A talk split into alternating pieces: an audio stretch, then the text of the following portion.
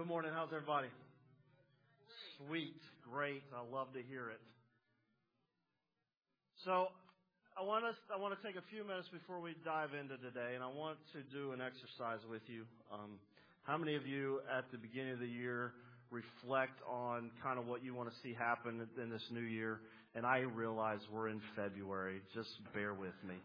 Um, one of the things Julie and I celebrated 21 years of uh, marriage this week, and so thank you.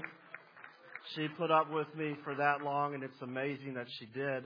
Um, she's a saint, and so I just asked her to bear with me for 21 more years, and we'll see if I live that long. So, um, I have a bet that my ticker will give out before then. So anyway, um, I get to go see Jesus sooner. So with all that said, sometimes you like to think about, hey, what do you want this new year to look like? What do you want um, to see happen? And, and so one of the exercises I started a while back was coming up with one word that would define uh, that I would use to kind of keep me focused on the year. And so just take uh, two minutes, and I'll keep a watch on the clock. So take about two minutes and think about if you were to want anything to happen in this year defined by one word, what would it be? Ready? Go. All right, we good? Share some with me. What we got? Growth. Growth. Okay. What else? Love. Love. What else? Peace. What else? Stability. Stability. Unity. What else? Restoration. One more time, Jeff. Restoration. Thank you, sir. What else? Receive patience. Anything else? I missed something here. Faith. Somebody else. Chad, what'd you have? Direction. Courage. Balance. Strength. Tolerance. You can only have one word, Dale. Okay. So I, one of the words last year for me was gratitude. In 2019, it was it was uh, my word was gratitude. I wanted to be grateful, and and and it was so amazing as I looked at last year uh, how many things I had to be grateful for, uh, and just everything that happened, everything that took place, just being grateful. And so as I as I looked at 2020, the one word that came back to me that kept coming over and over again was this word bold. A need to be bold.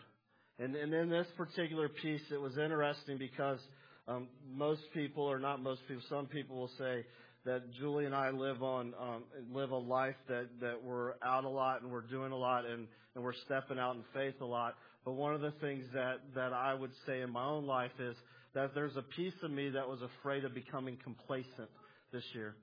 There was a piece of me that said, you know what? Um, my, one of the things is, is I don't want to stop doing what God's called me to do. I don't want to give up what He's called me to do and just kind of rest on that particular piece. But one of the things that I wanted us to do as a family and then even as a church is that this would be a year of us being bold. And one of my dear friends looked at me as I was sharing this and she goes, Chad, my whole last year was boldness. I'm tired. And so she she said, I just threw in the tired piece, but she goes, I've been bold, and that's what that's what, and it's amazing. But to see, look back, and to see her growth was amazing to see, and see that's what I want for us as a church. And so as I prayed and prayed over what this next series would be, what the next five weeks of our message series would be, the word that kept coming back to me over and over again was this word bold and I couldn't get rid of it. I couldn't shake it, and it just kept coming back. Because the one thing that I'm learning over and over again is that God has called us to boldness, and He's called us not to be complacent. He's called us not to just sit on and, and sit down and just kind of just kind of let things go, but He's called us to something. And we just wrapped up a series where we talked about this idea that our calling is too great. And we are too valuable by God not to do what He's called us to do, not to pursue what He's called us to do. And so that we need some boldness moving into this. And so I went to our Old Testament and the scriptures and I said, well, let's look at some guys, ladies that have a, that, that were bold in some different things because I want us not only learn from what Jesus did, but also want us to see how God worked through those Old Testament, um, faithful individuals and how he worked through them and brought about what he has for us in this lesson that he has for us today. So go to Exodus chapter 1. Go to Exodus chapter 1 in your Bibles or your devices or whatever you're using to follow along with us today. And so my challenge to us this week, this, this year as a church is how bold can we get? How bold can we be? How bold can we be in stepping out in faith? How bold can we be in reaching out? How bold can we be in inviting? How bold can we be in giving? How bold can we be in using our resources? How bold can we be in taking ground for the kingdom of God?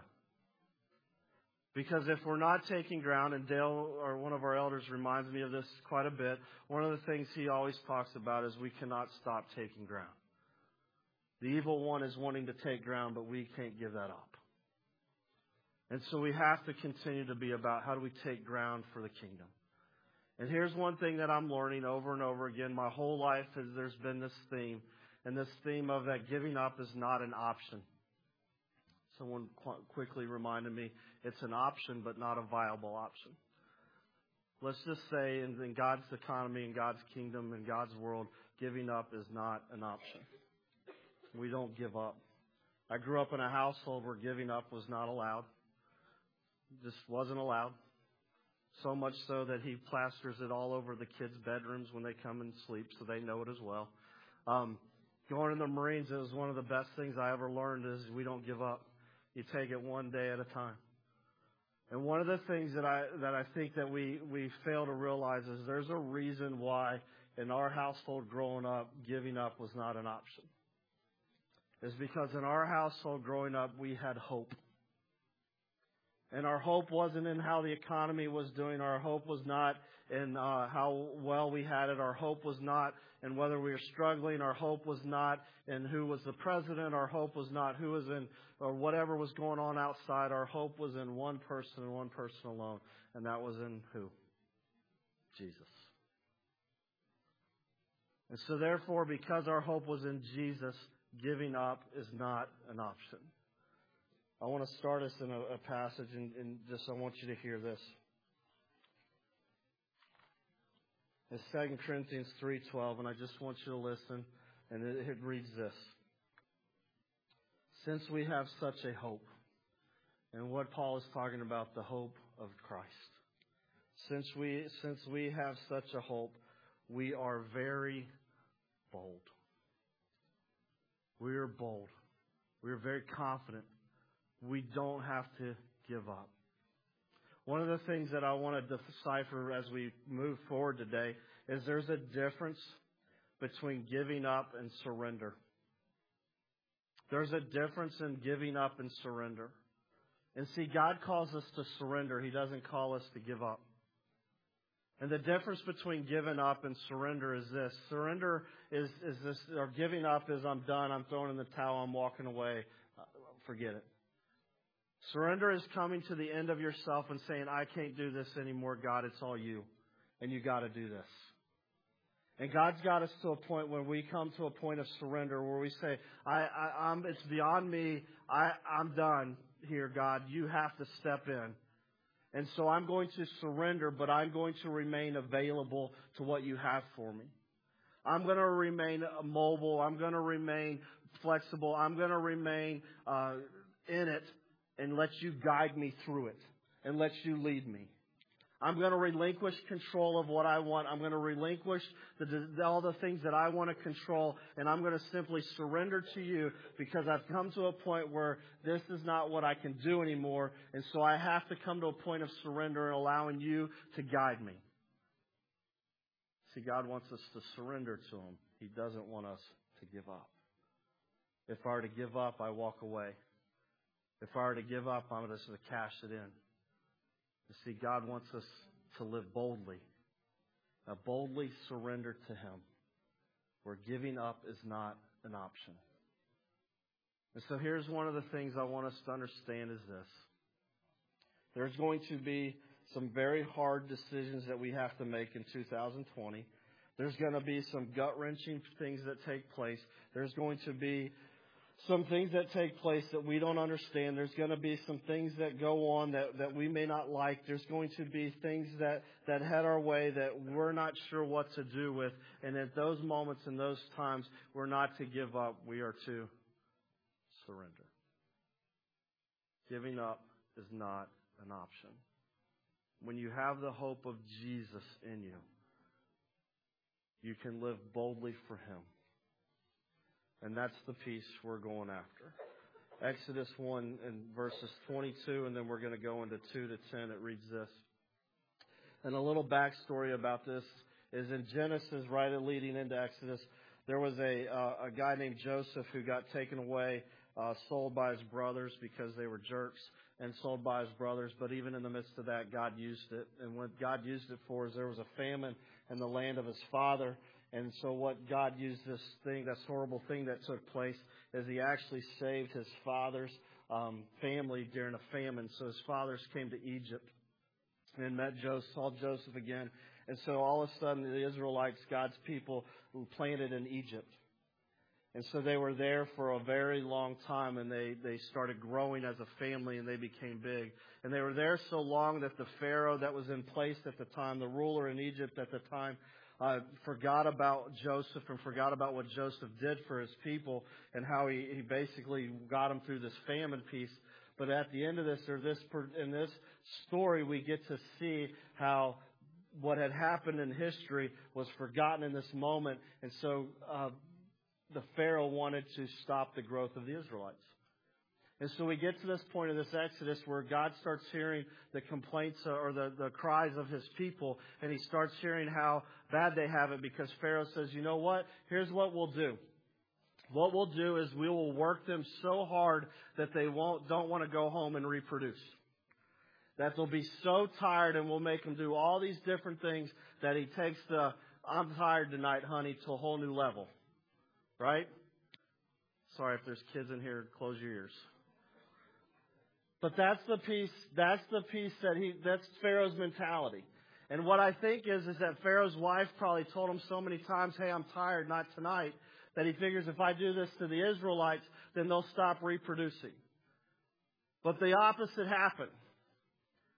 He worked to death. He worked them so hard that I guess their only release was to go home and enjoy their spouse because they kept having kids and kids and they grew and they grew and it started driving Pharaoh nuts.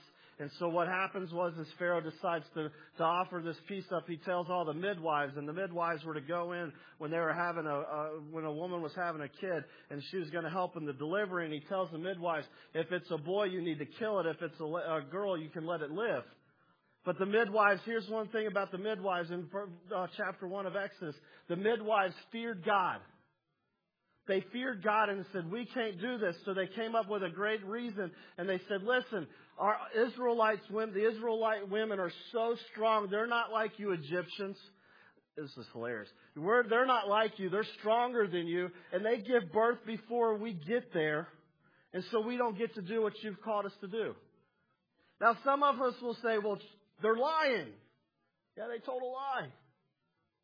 Do you know what? Sometimes God uses some of that stuff. Do you understand that God uses our bad stuff for His glory sometimes? Now, I'm not telling you to go home. Listen, kids, y'all, y'all, don't go home. You're not going home lying. You're not going home lying. Tell the truth. Absolutely. But uh, what I do want us to understand is the mistakes that we make, God uses in this so in this we see how God uses this, and it's so interesting how God uses this because all of a sudden he goes, okay, here's what's going to happen now. Since you midwives won't get on board with me, and you also have to understand that Pharaoh was considered God in Egypt. Like there was no one greater than Pharaoh. And yet the Israelites had a God that they loved and that they cried out to, and it wasn't Pharaoh. And so Pharaoh said this since you guys won't do this, then I'm charging everyone that if you have a male uh, baby, you need to go to the Nile River and you need to throw the baby in it. Now, how twisted is that? But if you have a female, let, let her live. And so what do we see happening? We see that those that feared God those that have a reverence for God, a respect for God, they chose to do something totally different. And that's where our story picks up. Exodus 1, 22 to 10 to 10, or 2 to 10 reads this. Then Pharaoh commanded all his people, Every son that is born to the Hebrews you shall cast into the Nile, but you shall let every daughter live. Now a man from the house of Levi went and took as his wife a Levite woman. The woman conceived and bore a son, and when she saw that he was a fine child, she hid him three months. Now I have to ask this question. What mother looks at their baby and says, Oh, he's ugly? Now think, now I want you to read, look, he said, this is a fine child. One script, one passage said hand, or, or like a good looking child, right? And not, so my idea is, so this kind of thing is kind of throwing me off because what mom, oh, well that's ugly, let's just get rid of them. Thank you, Chad. All right, so here we go. He had dimples already. Here, so the woman conceived, bore a child. When she saw that he was a fine child, she hid him for three months. So automatically, she didn't she didn't listen to Pharaoh. She listened to what God was speaking to her. When she could hide him no longer, she took took for him a basket made of bulrushes and and the David. It was Dob. Thank you. Sorry. It was bitumen and pitch. She put the child in it and placed it among the reeds for the riverbank. Now, what so the, what they did was they were good about making boats out of these particular things. This is how they would float things down the river, and so they made a small one for this child. And so, and then she put the child in it and placed it among the reeds for the riverbank. And his sister stood at a distance to know what would be done to him. Now the daughter of Pharaoh came down to bathe at the river, while her young woman, while her young women walked along, walked beside the river. She saw the basket among the reeds and sent her servant woman, and she took it. When she opened it, she saw the child, and behold, the baby was crying. She took pity on him and said, This is one of the Hebrews' children. Then his sister said to Pharaoh's daughter, Shall I go and call you a nurse from the Hebrew women to nurse the child for you? And Pharaoh's daughter said to her, Go. So the girl went and called the child's mother. And Pharaoh's daughter said to her, Take this child away and nurse him for me. I will give you your wages. So the woman took the child and nursed him. When the child grew older, she brought him to Pharaoh's daughter, and he became her son. She named him Moses because she said, I drew him out of the water. Now, I love this story because what looks like someone giving up is actually a story of surrender. What looks like a woman giving up to me is actually a story of bold surrender. Now, if you have a child in this room, would you ever think about putting them in a basket and floating them down a river?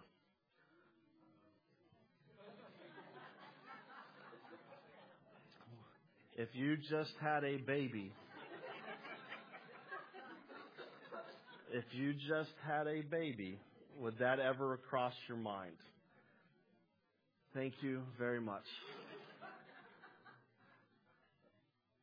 This is what we see in this passage. See moments of not knowing what to do. Do I give up or do I keep going? What do I do in the, these moments when I just don't know what to do? See, life will throw a lot at us. We will come across moments in our lives like that don't make sense. They will be those moments that will test our faith, lead us to question whether God is for us or against us. It's in those moments we need to be the boldest and not give up. To go against everything in us and try something bold. Jochebed was faced with a moment like this, a moment when she felt like she had no other option, but she didn't give up. Instead, she did what she could to keep going. She made bold decisions that led to the future leader of Israel, staying alive and able to deliver God's people out of bondage. Her choice to be bold was not just about her, it was a choice that God used to impact generations to come. Our cho- choices to be bold, to stay true to God and not give up on what He has for us, has an impact on us and also those that come after us. So, what will it require of us to be bold enough not to give up? So, as we look as giving up is not an option, here's what I need to realize I need to realize that I'll face life altering moments. There will come a time that we will face life altering moments. Decisions that we make that will alter our life, that will alter the lives of the people that surround us. In this particular passage, we see how Jochebed faced a, a, a life altering moment. She was told that if you have a son, you need to do what? Cast it into the Nile. And so she came to this piece where she could either choose to listen to Pharaoh and cast her baby into the Nile, or she can choose to say, you know what, I'm going to find another way. And so she did. And as this particular piece, when we read in Exodus 1:22, we read this again. The Pharaoh commanded all his people, every son that is born to the Hebrews you shall cast the Nile, but you shall let every daughter live. See, in your life and mine, and I don't know what this is for you, and I don't know exactly all the things going on in your life, but I do know that there are moments in our life today that, based on the decision we make today, could alter our lives from here on out. What we choose to do today has the option of either bringing about something um, that's in line with God's will or it has an opportunity to bring about us getting further and further away from Him. And in this particular story, we get to see how Jochebed, who's Moses' mother, came across this life altering moment, this life altering decision that she had to make. And she sat there, and what did she do? So I need to realize I'm going to face them. So maybe some of the life altering moments we have in our lives today is this. Maybe you're in a marriage that's on the rocks right now. Maybe you're in a marriage that's on the rocks right now. And everything in you tells you not to go to your spouse and have a conversation and bring to light what's going on. And so in, in fear, you sit back and you don't have conversations. Maybe God's called you to step out and have a conversation with a child. And I don't mean a condemnation talk where you sit there and you condemn them. I'm talking about a loving talk with your child that brings about life and that brings about something good, but you're bold enough to go and actually talk to them about something you see in their life. Not because you want to push them down or not because you want to keep them down, but because you love them and you need to have a conversation with them that looks like that. Maybe your life altering moment right now is a conversation you need to have with a family member. Maybe it's somebody that within your sphere of friends that you need to go and talk to.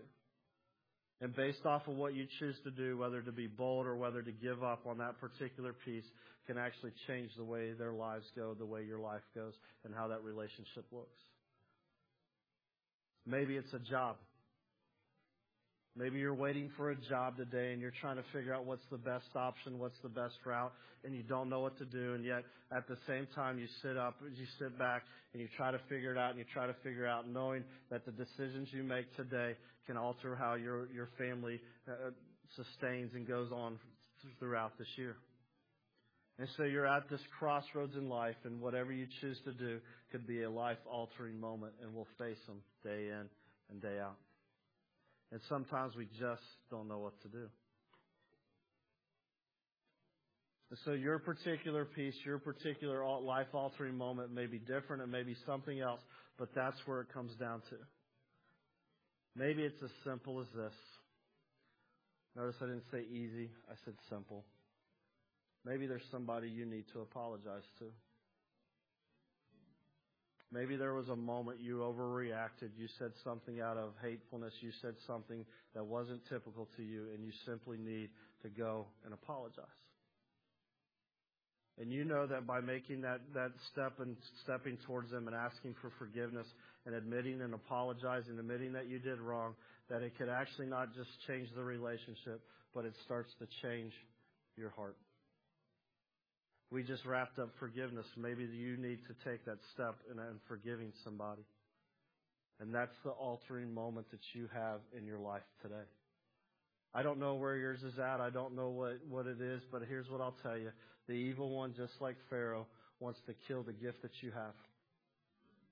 He wants death in your life and he wants to beat you down and he wants to take it from you.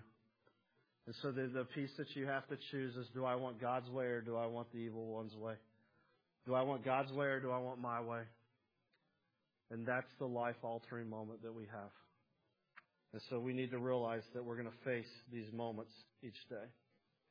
Here's what I know to be true is that a lot of times I need to realize that the decisions I make are going to be gut wrenching decisions. The decisions I make, the decisions of what to do next, don't come natural and they become gut wrenching.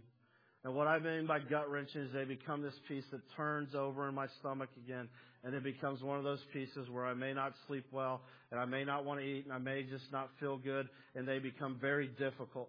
And you know these decisions, you've experienced them, you've had to make them in life where you don't know whether you choose, if you choose A or B, and you're sitting there trying to figure out what's the best choice, what's the one that's going to change things, what do I do? But you come to these gut wrenching decisions that it beats you down and you don't know what to do, and then what happens?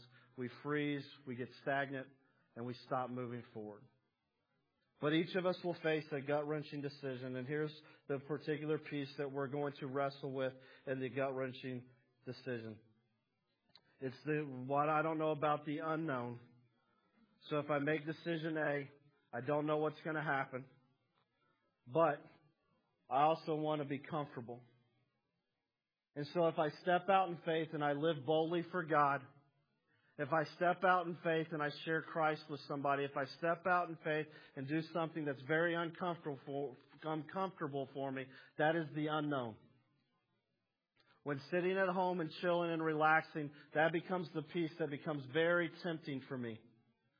That becomes the piece that says, you know what? I don't like, I don't like that particular piece of the unknown, so I'm going to stay here. So the decision becomes, do I step out boldly or do I stay comfortable? And that becomes a part of our gut wrenching decision. The other one is this, is what we, we I hear this a lot. We fail to see the possibilities of God moving in our life. Like sometimes we can see Him, sometimes we can get a, a sense of Him, sometimes we, we, we know that if we, we have something we project and we can see an image of the possibilities, but we, we're not sure that it'll work out that way. There's a little bit of fear in us. And so what does, what happens is, is rather than pursue the possibilities of what God has for us, I live in fear and I live defeated. And in this particular piece, we come to this piece what do I do? What do I do with this? We see Jochebed in this particular story say this The woman conceived and bore a child, and when she saw that he was a fine child, she hid him three months. Do you understand that in this particular story, that in this, as we read this, that she was putting her own life on the line? To hide this child was no easy task. Ashley, you got a newborn baby. Does she cry a lot? Is she loud? Thank you. Could you hide her for three months? There you go. Do you do so? We need to understand that, and if she were caught with this baby, do we understand what would happen to the mother? She would die. Pharaoh wouldn't have disobedience in his realm. We see this, this gut wrenching decision that she had to do. I put my life on the line? Or do I go with this nudging that God's doing in my life to hide this baby because I fear him? And I know that he has something here, and I just don't know what it is goes on and says, when she could hide him no longer, she took for him a basket made of, of all this great stuff. I'm not even going to try to pronounce it. All this great stuff. She put the child in it and placed it among the reeds by the riverbank. Do you not think that that was a gut wrenching decision? Here, now, I understand when the kids get older, they become obnoxious, and we're happy to float them down a river. But a little baby, to sit there and say, you know what, and to, to walk through this piece. What do I do here, God? See, we know that she feared God. We know that there's a piece of her that, that loved God. We know that there's a piece of her that was dropped because the Israelites did. They, they, they would cry out to God. They would go to Him. And so we know there's a reason why she didn't listen to Pharaoh because there had to be a piece of her that loved God so much that she wanted to do the right thing. So she had this gut wrenching decision to, to do. Do I place this child in this basket and put him in the reeds or what do I do? How do I do this? See, we read through Scripture and we think, oh, it was just that simple and just put them, yeah, we good and peace, I'm out. No. Like there's, they're humans. They're, they, they live life. They, like they feel emotions and the same things that we would experience, they experience. And guys, when we face these gut wrenching moments, know that God's there, right there with us. And so even though it looks like in this story, in this part of the story, as I read it, I'm like, man, she just gave up. No. She came to a place of surrender. Because here's what I believe was going on that God was speaking to her, telling her exactly what to do and how to do it and where to place that child. And there's a part of this that as she was doing this, that I believe God was speaking to her, telling her everything that she needed to do in order for His will to be fulfilled. And in our own lives, see, Jocelyn mentioned this earlier, the Holy Spirit that, that is given to us, to speak to us, that guides us, and directs us. Sometimes we need to be silent and listen to it. Sometimes we need to be quiet and rest in that and allow Him to speak to us and allow Him to guide us. Because here's what happens in a moment of what looks like giving up in this story is actually a moment of complete surrender to God to say, I've done everything I possibly know what to do, God, and now it's up to you. Now it's up to you. So I surrender and I'm placing this child because this is what I believe you're telling me to do. I'm placing this child into your hands, trusting that you're going to do exactly what you said you were going to do. Because I don't know what else to do. And here's what I believe to be true that that's exactly what God wants us to do with the very gifts, talents, and resources He's given us. Is to say, you know what? Just give them to me. When you're tired and when you're done trying to figure it all out, just surrender to me. And in those particular moments of life, we see God working in amazing ways. See, I don't look at this passage, these two verses, as a moment where Jochebed gave up. I look at it as a moment she surrendered to God what she had been given. The next thing I need to realize is this in order to truly be bold, in order to truly do what God's called us to do and not give up, I need to surround myself with bold people. I need to surround myself with bold people. I've been sitting a lot with families lately. And the interesting thing about this is I sit with more and more families. I realize that who we choose to surround our kids with a lot of times determines how our kids are going to uh, turn out. If you don't believe me, as your kids get older, how much time do they spend in your presence? Less and less. Less and less. And they spend more time with their peers. Even nowadays, I mean, I've got a fifth grader, and even nowadays, the amount of time she spends interacting on this device right here, not my phone, her own. She doesn't have a phone, excuse me. She got an iPod Touch. I don't buy my, I didn't buy my kid a phone. Probably just as worse. But anyway, um, I see that she spends more time on this, interacting with her friends on this. That my life goal now is to get all her friends' family in this church.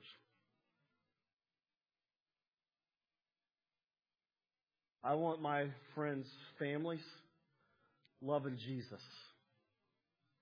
I want my friends' families pouring into their kids the same values that I have. Now I realize that this is like some of you guys who have older parents like Chad, you're smoking something. No, you know what? I'm I'm believing God for something.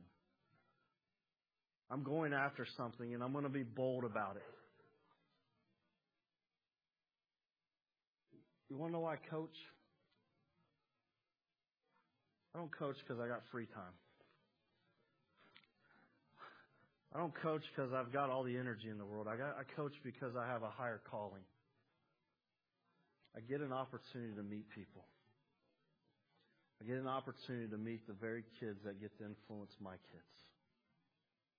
And I get to pour into them. I get to show them what a godly man looks like. Not a perfect man, a godly man. Because if you see me coach, I'm far from perfect. That's the piece that's so interesting. So in this in this passage, what do we see? That Jochebed was surrounded by bold people.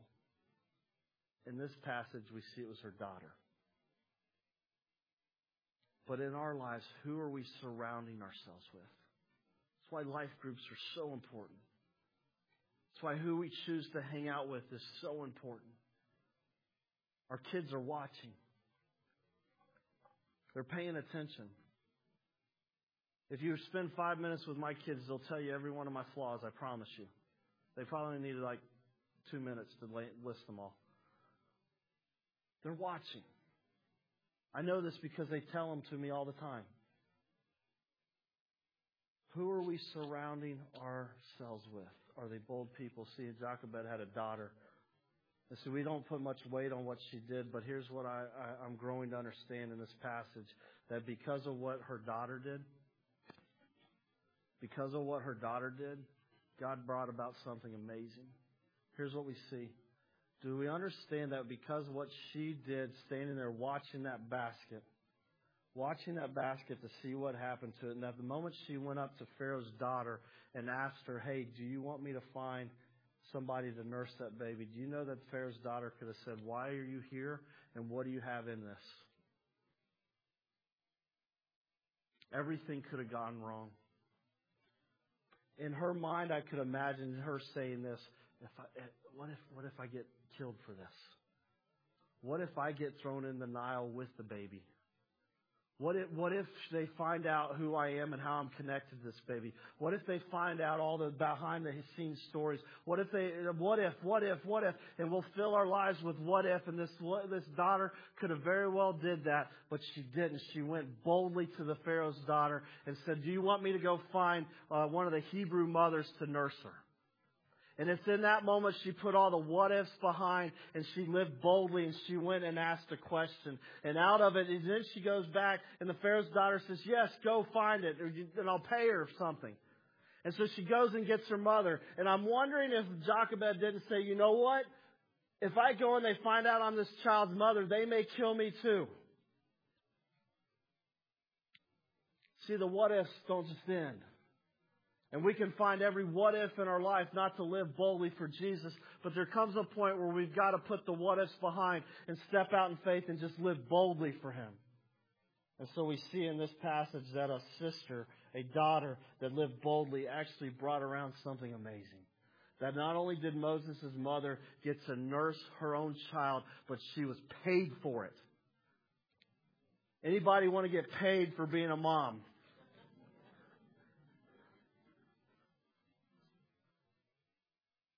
You could put that on a resume. I get paid to nurse my own kid. The one thankless job that, that all mothers have, right? Because the kid's not looking up after you feed them saying, oh, thanks for that. No, they don't do it. She got paid for it. Maybe the very what if piece that we keep throwing out to God. Well, what if this? What if that? What if we get rid of the what if? And start boldly trusting Him and boldly surrender to Him. And maybe He'll do something amazing in our lives to bring about His will and to bring Him glory. Because what we see in the next part is this. We see Pharaoh looking and said, Go. So the girl went and called the child's mother. And Pharaoh's daughter said to her, Take this child away, nurse him for me, and I will give you your wages. So the woman took the child and nursed him. When the child grew older, she brought him to Pharaoh's daughter, and he became her son. She named him Moses because she said, I drew him out of the water. When we learn to be bold, to get rid of the what ifs, and to move forward, we see God do some amazing things. You've heard me say it time and time again that if we stay put and we don't move, and we sit here and complain that God never moves in our lives, there's a reason why we sit here and don't do, we don't see God move. Because in God's movement, He calls us to move with Him. When God moves, He doesn't say, hey, stay there. He says, come with me. When Jesus called His disciples, He didn't say, hey, keep fishing. He said, know what? Follow me. In order to be bold, we need to, we need to start moving forward. Not only was she bold in going back and saying, you know what, I'll, I'll nurse my child, but there's another boldness here, piece in this story that sometimes we miss. She got to influence this child so she, he was weaned till he got older. But what did she do next? She didn't say, you know what, let's just run with Moses. Let's just get out of Egypt and go because this is my child. She didn't say that. She brought Moses back to the Pharaoh's daughter. And another moment of not giving up, but a moment of surrender. She's trusting God that He's got His hand on Moses.